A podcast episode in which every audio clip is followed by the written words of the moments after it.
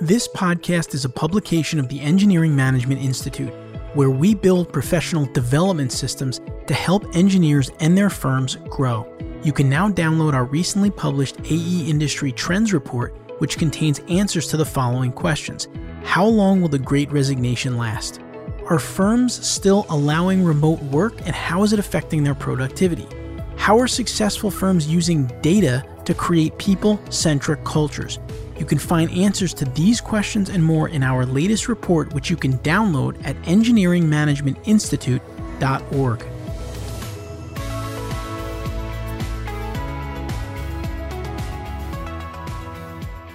How do seismic hazards such as earthquakes affect our communities and our infrastructure? In this episode of the Geotechnical Engineering Podcast, we'll be talking with Dr. Chukwuebuka Nweke, who is an assistant professor of civil and environmental engineering at the University of Southern California. He'll be telling us more about seismic hazards and their impact that earthquakes have on our infrastructure. I'm your host, Jared Green, and I'm excited to be bringing you another episode of the Geotechnical Engineering Podcast. Before we dive in, we'd like to recognize our sponsor for this episode, PPI, a leader in engineering exam prep for the FE and PE exams. PPI provides expert prep courses and study resources designed to help you pass the FE and PE exams the first time. PPI's live online courses include hours of lectures, problem solving demonstrations, exam strategy sessions, office hours, and a passing guarantee. Check out PPI today at ppi2pass.com to see all the options available for FE and PE exam prep. Now let's dive into today's episode.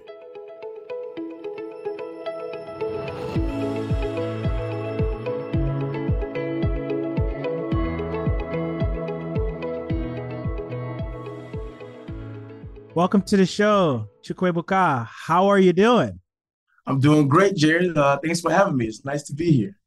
So, if you could tell our listeners a little bit more about yourself and what is it that you do on a daily basis? I'm kind of like a lifelong learner, a man who, like most people in the world, has made a ton of mistakes. A person who understands that he doesn't know how much he doesn't know. So, in general, I'm just a stubborn person. I persevere. My day to day typically falls along uh, the lines of being like, I'm a young assistant professor, so I'm working towards changing the world for the better you know, through my research endeavors and improving resiliency and sustainability of infrastructure through my teaching and mentoring of members of the local community, global society, and through my service and outreach. My hope is to inspire future engineers and scientists, especially young Black boys and girls. At the same time, I'm also working towards tenure. Uh, that's also important. So, in essence, my day to day consists of a variety of, you know, I, this includes teaching, reading, writing, meetings, discussions, mentoring, the usual administrative activities, email, paperwork, you know, stuff like that, and conducting research analysis, typically coding and model development, or I'm going in the field and I'm gathering data, or I'm doing lab tests. So that's typically what I do, kind of a snippet of who I am. So it sounds like you probably don't have two days that are exactly the same. No, they actually no, there's no day that's the same. Actually, no day. It's a every day is a surprise. Did you always think that you would be here as as a professor? Is this something that you always pictured as a young person, or? I don't think it, that that wasn't the case. You know, as a young child, you know, I grew up in Nigeria, so I spent about 12 years of my life in Nigeria, and during that time, a lot of my focus was, you know, just enjoying life. You know, as a child, your your focus is enjoying life, but then you know, your uncles and aunts will come and they will talk to you about, you know, what do you want to be in the future? And you know, there's this saying out there, you know, Nigerian families, if you're not a doctor, engineer, or lawyer, you know, there's no other option. But my parents were actually very supportive. Of, they cared. The one thing they cared about was I did well in school. That was pretty much it. So my goal was to do well in school. Whatever happens after that happens after that. Um, as a child, my dad was a civil engineer, so I'm a second generation civil engineer. So I grew up in the life of a civil engineer. I watched my dad do consulting, drawings. He used to have his own the T square. He used to do his own drawings, and I used to bother him all the time. So he got tired of me, and he just bought me maps. So I would sit in his office for hours while he's doing his work, and I'm just tracing maps, you know, just so I don't bother him. And that was kind of like my way to get into like the, realm of you know geology, geography, understanding the world as a, a bigger space. So from there, you know, I kind of went from there, and over time, you know, civil engineer was always there as you get older and older, you can, you can start hearing about, you know, well, what makes the most money? You know, rich guys, Bill Gates and all these. So I'm like, oh, I, I want to be the richest person alive. So I'm like, what can I do to get this? So that was the case for a little bit, and then that kind of died away. And then when I got to um, high school here in the States, I just figured I, I would just go just default to what I know, which is engineering, because my dad was an engineer. Uh, my mom was an entrepreneur, so and my dad had his own business, so I kind of had that free spirit minded. I didn't really want to work for anybody, but I also wanted to gain experience. So it was kind of a weird conundrum that I sit and I sat in. But I got to college and you know I applied to different schools. I just applied civil engineering. I know I applied to nuclear engineering for one of them. Didn't get into that school. Eventually got back in, but I ended up a civil engineer at Davis. So that was what I did, and I just over time it worked out. And then I didn't really think of faculty. You know, my freshman year in college, I was more so concerned with graduating. That was a big deal for me. I just wanted to graduate as fast as possible, which was not smart, you know. And somebody eventually talked me out of it. But then as I continued to, you know, evolve and traverse through the undergraduate experience, you know, then I learned all these different things, discovered all these different things, discovered geotech. And that was it. You know, the geotech part kind of made its way because as a child, you know, remember this goes back to my dad. My dad and I used to watch Discovery Channel a lot in Nigeria.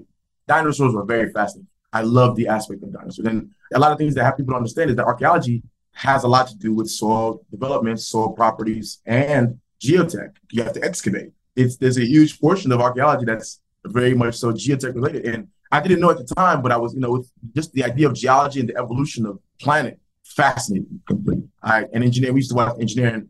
I forgot what it was. This show like Engineering Wonders or something like that in Discovery Channel. We would see all these buildings get built. So I, you know, finding out geotech when I found geotech, I'm like, oh man, this is perfect. It's like the world I love and the world that I know, and they just combined them, and I'm like, oh, yeah, that's it. Just made sense. I kept on following the path, and it led me to the faculty. You know, I when I developed my love for research, I was always inquisitive. When I developed my love for research, it kind of went its way over here, just step by step you know, you went from I want to graduate as fast as possible to getting a terminal degree, right? It's like the complete opposite. That was not planned. Exactly. Yeah, it was not planned. It like, oh, I'm gonna leave 10 years later. yeah, right. well, prior to joining USC, I understand you were practicing as a as an engineering consultant. What made you make the transition from consultant to professor in your engineering career and, and how was that transition? That's an interesting story. That's a very interesting story. I'll start with the birth of my daughter, and at the same time, a bleak perspective of light an academic job. It was I was finishing my second year in postdoc fellowship. It was like October of 2019. I had just returned from a visit at a university in the Midwest slash Southern region in hopes of landing an academic position. It didn't pan out. So after that, my daughter was born, and once she was born, you know, there's this huge thing with once you become a parent, a lot of realizations come to play. And one of the realizations was like I could no longer afford to chase this dream of becoming a professor and conducting research based on how things had gone so far at the time. At the time, I knew industry was an option and a good one at that. But when you go through academia, there's, there's this unspoken allure or notion um, that I had, which is false, by, uh, by the way, that anything other than an academic position after the PhD will be falling short in terms of success. This is my personal thought and does not represent anyone other than myself.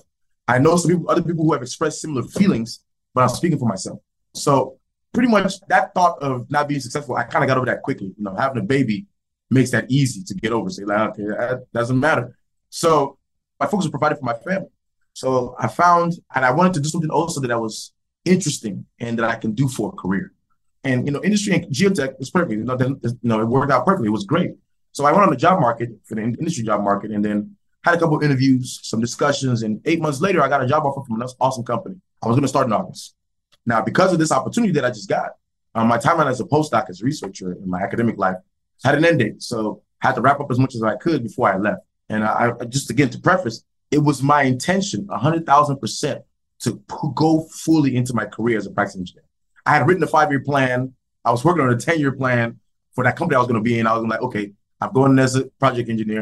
I'm going to go up. I'm going to after a couple years, I'll move up. My whole was my goal was to you know work on these projects. You know, they had these suite of projects you know, help start chasing projects and making connections. You know, the thing that you do as a practicing engineer, going to go find clients, making those connections, that networking. And then the company at the time was actually expanding. They had expanded from California to Guam to New Zealand. I was like, you know what, you know, maybe we can think about I can try and spearhead an expansion to Africa, Nigeria. You know, my dad had a company there.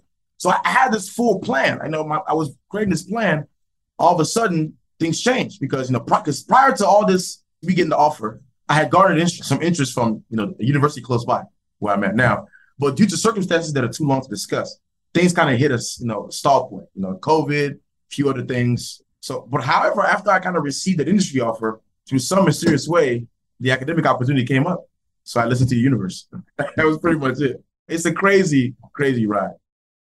We would never just throw away plans, you know, but I think that it kind of puts us in the position for that next opportunity. You keep your mind open and you see where you land. But no, that's that's really great. And I, would love to hear. I understand that you know you have research that involves modeling geomaterials and investigating seismic and other natural hazards. Talk about that a little bit, and then also talk about what are the different seismic hazards and how do you measure seismic risk.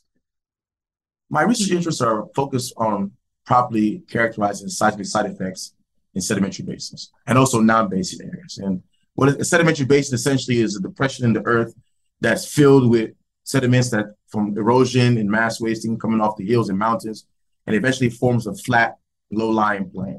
You know, there's lots of basins in the world. You know, LA has a big basin, San Francisco Bay Area has a basin, Salt Lake City is a basin, Las Vegas, Houston is in the basin. You know, there's a great basin in the East Coast. You know, the entire Mississippi Delta. Uh, you know, all those places. There's bases all over the world. Kathmandu, Mexico City. You know, I can keep going. So the reason I'm focused on characterizing seismic site effects in those places is because this component of site responses are particularly important because it kind of relates to the induction of hazard levels that affect infrastructure that's critical to life and safety of the global population, particularly when it comes to day-to-day living. living. You know, an important type of infrastructure that is adversely affected by basin effects are medium to tall buildings. And this is because the natural period of, of these structures coincides with the typical period of the seismic wave associated with basin effects. So once the wave goes through basin effects, and this depends on the, on the size of the basin and the depth, you know, the shape. You know, it could be medium buildings are affected. Sometimes it could be taller buildings, sometimes it can be between. And also bridges are susceptible. So that makes for a big, big issue because most of the world right now is kind of concentrated in these urban environments. And like, for instance, okay, we just hit 8 billion people in the world. This was like a couple weeks ago. Out of that 8 billion, about 5 billion are in urban populations. About 60% of the 8 billion live in urban populations. Now, if you look back, back in 2000, it was 47%. And then in 2010, it was 50%. So that was a 3% increase. In the last t- 10 years, we've added another 10% to urban. So the urban, the urban population is exponentially increasing. Because of that, kind of the way we kind of deal with stuff in our present society is we kind of build up to kind of meet those demands. You know, we, we saw that all those tall buildings that are being built back when we went to the ASCE conference, massive, beautiful works, but these things are, if you don't design them properly, they're not going to last a, a, long time, and people are going to live. It's going to cause a lot of casualties. So, in truth, seismic risk kind of depends on the feature of interest that you're interested in, and it's kind of hard to dissociate infrastructure performance and life safety. As a result, you know, seismic risk depends on the type, age, and the use case of the infrastructure. And as you know, we have a big issue in the U.S. with aging infrastructure. So that can give you an indicator of what kind of the issues we face in seismic prone areas. But the short and slightly simple explanation is that in order to quantify risk, you first have to characterize your hazard. That's the first step, right? You can't determine risk without knowing what's going to happen. Meaning you have to know to some degree how hard you're going to get hit and what's the probability of that scenario. Then once you get that, then you have to sit there and associate the hazard levels with some level of damage or no damage. And this essentially is the fragility of the system, which is a, it's a very common commonplace thing. And then what you do is you take that fragility of the system and that characterization of the hazard and then you combine them under some level of exposure, use case of population, whether it's a service or a resource to some to the population, whether it's a building or a power plant, and then you're able to determine the risk level. So that's kind of what you need. You kind of need to. It's a full couple of steps to kind of get to the risk, and the seismic risks are they vary, but you have this risk from shaking, you have the risk from ground failures, liquefaction, lateral spreading. There are a significant amount of risks that you can deal with. You have, you know, from Northridge, you have derivative damages that can occur fire, flooding, those things. So earthquakes and seismic activities kind of run the gamut of what you can with when it comes to all kinds of hazards. And then we still have other natural hazards. Clearly, we saw what happened recently in uh, Florida. Those are not going to stop anytime soon. So all kinds of hazard and risks that we deal with are necessary. Seismic risk just happens to be a big issue in the West Coast. Um, but you know, the East Coast also has this seismic issue. You know, Charleston, New Madrid. You know, New York has a small fault just over there, just north of it by Rochester. You know, there are faults here and there. You know, that's the reason why those those places look so nice. You know, the faults put them together. So. Wow. So there's a lot of things that can go wrong, a lot of things that go right. So there's a lot of things you have to think about. So sort of like the basics of uh, what it is you're doing. You know, how would you explain what a seismic site response is? I'm sure some students listening in and they're scratching their head right now. they're saying, make it make sense. Sometimes, you know, the allure of these statements, you know, you know especially with the people who present these work, you know, it's like juggernauts. You become so like wrapped up in the mystery of it. But the truth is, seismic site response is just a response, or some will say the behavior of a particular location under earthquake excitation. That's pretty much it. And the main thing to know is that it's influenced by a variety of physical mechanisms. You know, resonance, nonlinearity, topographic effects, amplification due to impedance contrast or changes in stiffness in the subsurface, and 3D wave propagation effects in sedimentary basins. All those things kind of contribute to site response. It's not different to trying to figure out the shear strength of some kind of soil, sand or clay or gravel. You're trying to understand the behavior of this particular material. In this case, I'm trying to understand the behavior of this site, which is a compilation of a stack of material and also some kind of orientation and hazard from distance or close by. So it varies. That's pretty much it. Now, infrastructure is something that you know we've been talking about for a while, right? It's something that we're focusing in on. Now we have a bipartisan bill, so infrastructure is going to get addressed, right? We have aging infrastructure that has its own challenges, right? But what is the impact of an earthquake on infrastructure and on aging infrastructure? That was the earlier, the, the amplification, particularly due to 3D wave propagation in sedimentary basins, can lead to excessive amplitude. So I'll give you an example. For instance, in, in Southern California, the city of Los Angeles alone has about 10 million people. This includes the San Fernando Valley, the Los Angeles Basin, which is massive, the San Gabriel Valley, which is also a basin. And if we have a magnitude seven earthquake occur right here down the street on the Hayward, the, the Newport Inglewood fault, it's going to be a bad situation for us in here. it's, it's going to be pretty bad. We hope that it happen. So because and because we're in a basin, we just get more. You know, you can imagine. Think about how the orchestra in like uh, in the amphitheater, how that sound gets to you from down there. You know, it's just it's bouncing back and forth of all, and they make the walls so it bounces back and forth. Well, Mother Nature does the same thing, you know, and she's pretty good and we are at creating things that reflect. It's going to get ringing, you know, increased duration, amplification, you know, and this just increases the number, the demand on the structures. Whether it's tall structures, lifelines, pipeline, there's all kinds of things that happen. So you can get collapse and loss of life just from shaking alone. But that's just one component. We also have ground failures that can cause that, that happen from earthquakes, fault rupture, liquefaction, lateral spreading, excessive settlement, landslides, and many others. And these damages could they could affect lifelines like water pipelines, gas pipelines, and for the for the younger generation, like the communication network. Oh my God. Yeah, no Wi-Fi. What do we do? Don't let the Wi-Fi go. Oh, it's a wrap. Because you know, some people just don't know how to live without Wi-Fi. So, you know, transportation networks, you know, the bridges, all those things can get destroyed from earthquakes or the you know ground shaking or derivatives from from earthquakes. You know, like for instance, we just came back from Taiwan. I was part of the GEER team that went to Taiwan to kind of investigate and do, do reconnaissance for September 18th or 19th magnitude 6.9 earthquake in southeastern Taiwan.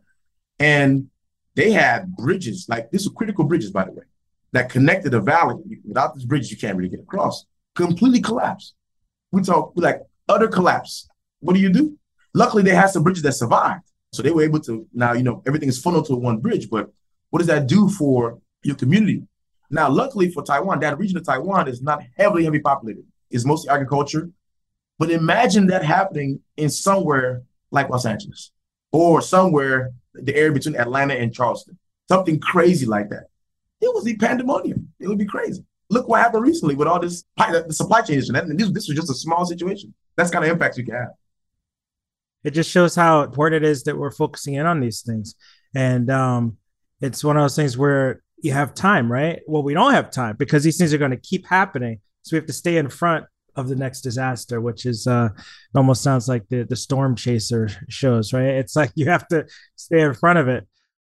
I want to double down a little bit on this. So, so Dr. Nweke, if we were to evaluate seismic damage of urban road infrastructures, like that's something that's important, but why is it important?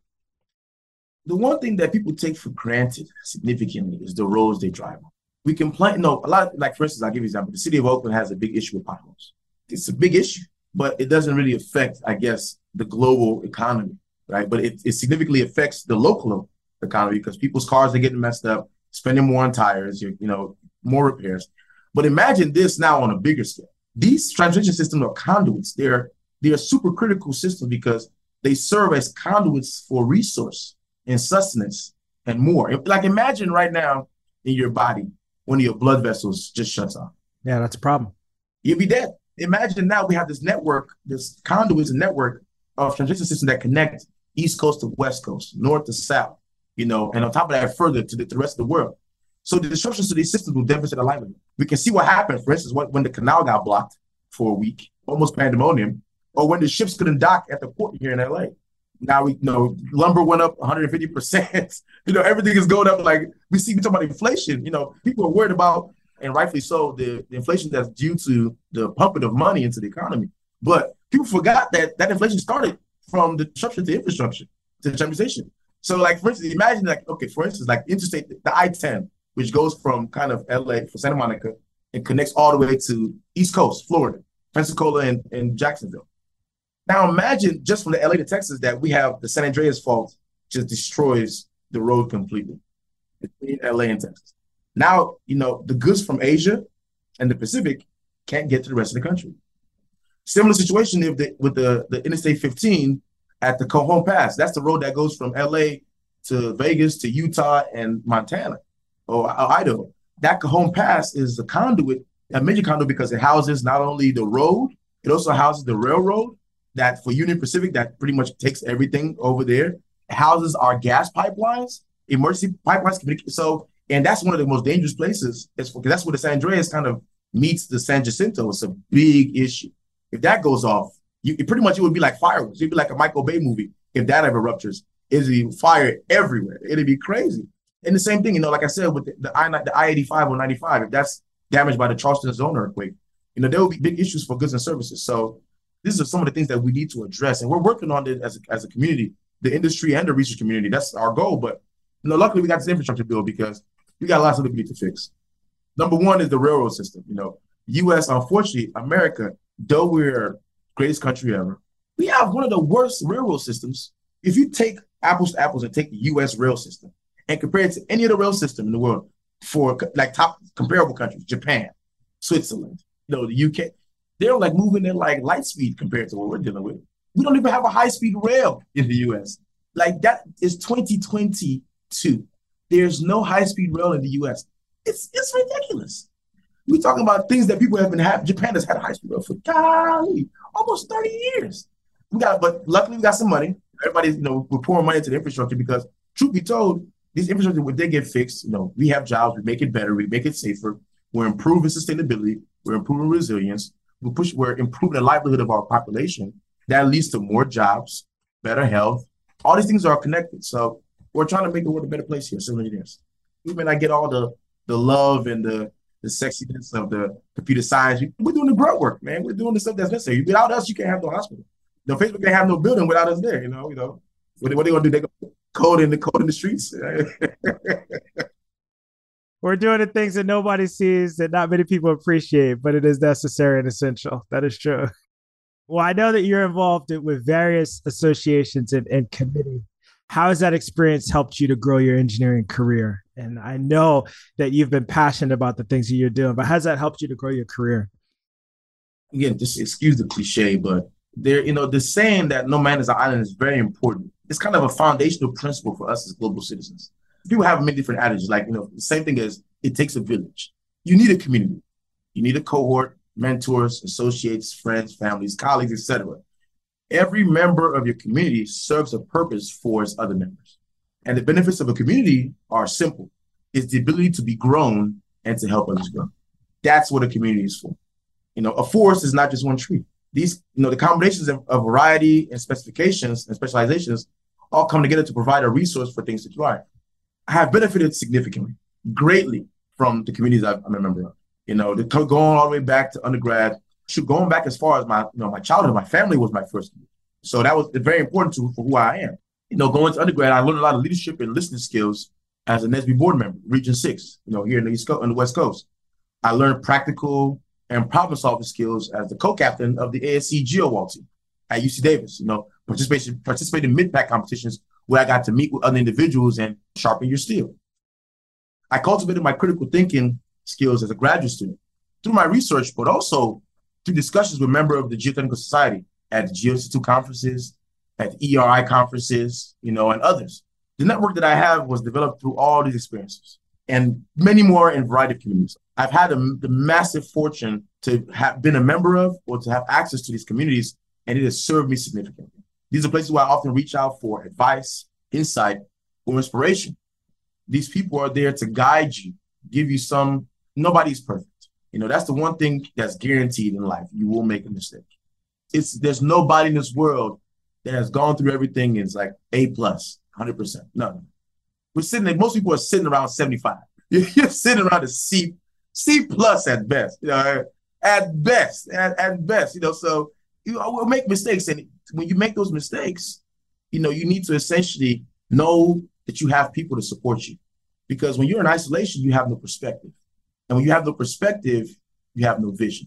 And without the vision, you have nowhere to go, right? You're just sitting down, twiddling your thumbs. It's a devastating thing. So I, I think, you know, my communities have been very, very important for me. The committees, the friendships, you know, all those things. Every single one of those moments has made me who I am today, has contributed to the value that I now have and I'm able to share with others. It's a big deal. Uh, that's great. For anybody that's listening in, it's not a part of a community. Do what the good doctor said. Join a community. It is very important. And you're right. The one of the worst things that can happen, especially somebody as a, as a geotechnical engineer, is to be working in isolation. Right? It's like you want to be around other folks. So that's that's really good counsel. Before we take our break, final piece of advice you want to give the listeners and those watching. I would just share kind of a mantra that I, I kind of hold to, which is essentially push the boundaries of your comfort zone. Always push the boundaries of your comfort zone. In doing so, find comfort in being uncomfortable. It's going to suck at first, right? It's, it's going to be frustrating, but I can promise you the benefits far outweigh the cons it, by leaps and bounds. You know, as growing up, I always heard a thing, nothing worthwhile comes easy, and much that is easy is often not worthwhile. So in essence, you know, the truth is just give full effort in things that are important and necessary. The things that are not that are important but not immediately necessary, they have their time and place. But focus on the things that you can make significant impact on and allocate some portion of your other time to those important, less necessary things. Anything outside of that is not critical to your progress. And dropping them should not affect your trajectory at all. And actually, once you start dropping them, you'll find out that you don't regret or you don't miss any things you drop because you're going to be focusing on the things that matter. We have a finite amount of time on this planet. And your job is to maximize your time on this planet to the best of your ability. Now, I know sometimes you're gonna. I'm not talking about you know where I'm not some guy that preaches. Oh, I'm constantly moving. Go. I have my low times too and my down times. The goal is that those times don't consume you. They're like a storm. They're gonna pass. You know, you just wait and they pass. Or you, or you actually, most people. There's this thing I learned recently about buffaloes and how buffaloes, when they see the clouds coming, because they don't like to be wet. When they see the clouds coming, they run into the storm because they know that, that that will lead them to have the shortest amount of time in the water. So, know, so if you can run into the storm, if things get difficult, dive into it. It's not going to last forever, right? It's going to pass. And more than anything, the most important thing is to enjoy yourself. This is the hardest thing to do because we are our own worst critic. I still struggle with this significantly. So I'm a work in progress in a lot of things. And so the things that I try to do is, you know, congratulate yourself, be grateful for any progress you make no matter how little. Acknowledge it. It's much harder to acknowledge your success, and it's very, very easy to focus on your mishaps and your errors.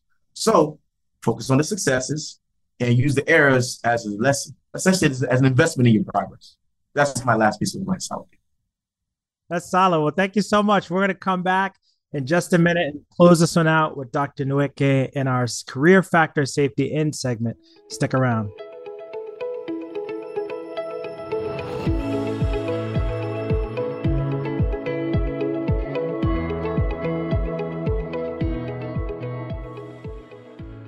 All right, welcome back. It's time for our career factor safety in segment. In geotechnical engineering, just like many disciplines of engineering, it's important to incorporate a factor of safety into your design.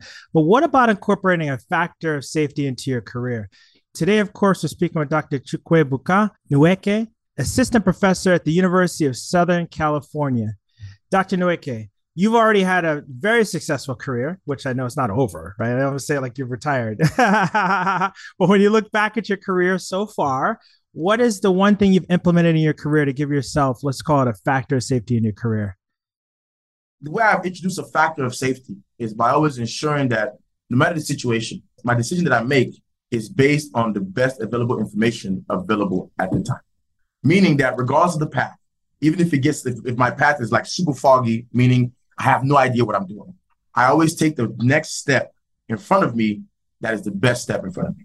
And this course of action kind of requires that you kind of plan for the worst, hope for the best. So, you know, they have this saying, you know, it's the idea of faith. I'm a man that, that kind of indulges a lot in faith. So, what faith is essentially is taking a step, even when you don't know what's in front of you, but believing that each step that you take will inevitably lead you to the destination that is meant for you. So that's kind of my way of doing it. I'm, everything I do, like as I told you, I'm just I make the plan, I do this, I just take whatever step I think is best, and then when the universe speaks, I listen. I just keep moving. That's kind of what I do. That's great. Well, thank you so much, Dr. Nweke, for coming on and sharing all the great insights with us. You share some great information and advice that I know is going to be helpful for our listeners and those that are watching. Now, if somebody is listening or watching this, I want to reach out to him. What's the best way for people to get you? Are you on social media or an email address you want to share? We'll get that in the show notes. I'm accessible via Twitter at Dr. BUK4. So it's at DRBUK4. I'm also on quote unquote, as young people call today, the gram, IG, same, same handle at uh, Dr. BUK4. And uh, for us that are slightly older, I'm also on Facebook. And then LinkedIn, you know, I'm always available via LinkedIn. Just type my name and you find me on LinkedIn. I'm accessible. But thank you for coming on. It's a lot of fun. Thank you guys. I hope you enjoyed the episode today. We would love to hear your feedback, comments, and or questions.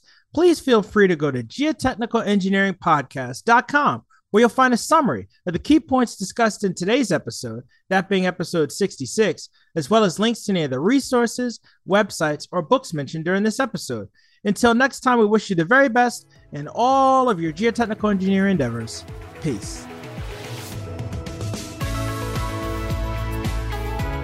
Thank you for listening, and don't forget to download the latest version of our AE Industry Trends Report to get answers to the questions that you want to ask your staff, but you may be afraid to do so. How long will the great resignation last? How long should you allow employees to work remotely? And how are successful firms using data to grow sustainably for the long term? You can learn the answers to these questions and more by downloading the report at Engineering Management Institute org.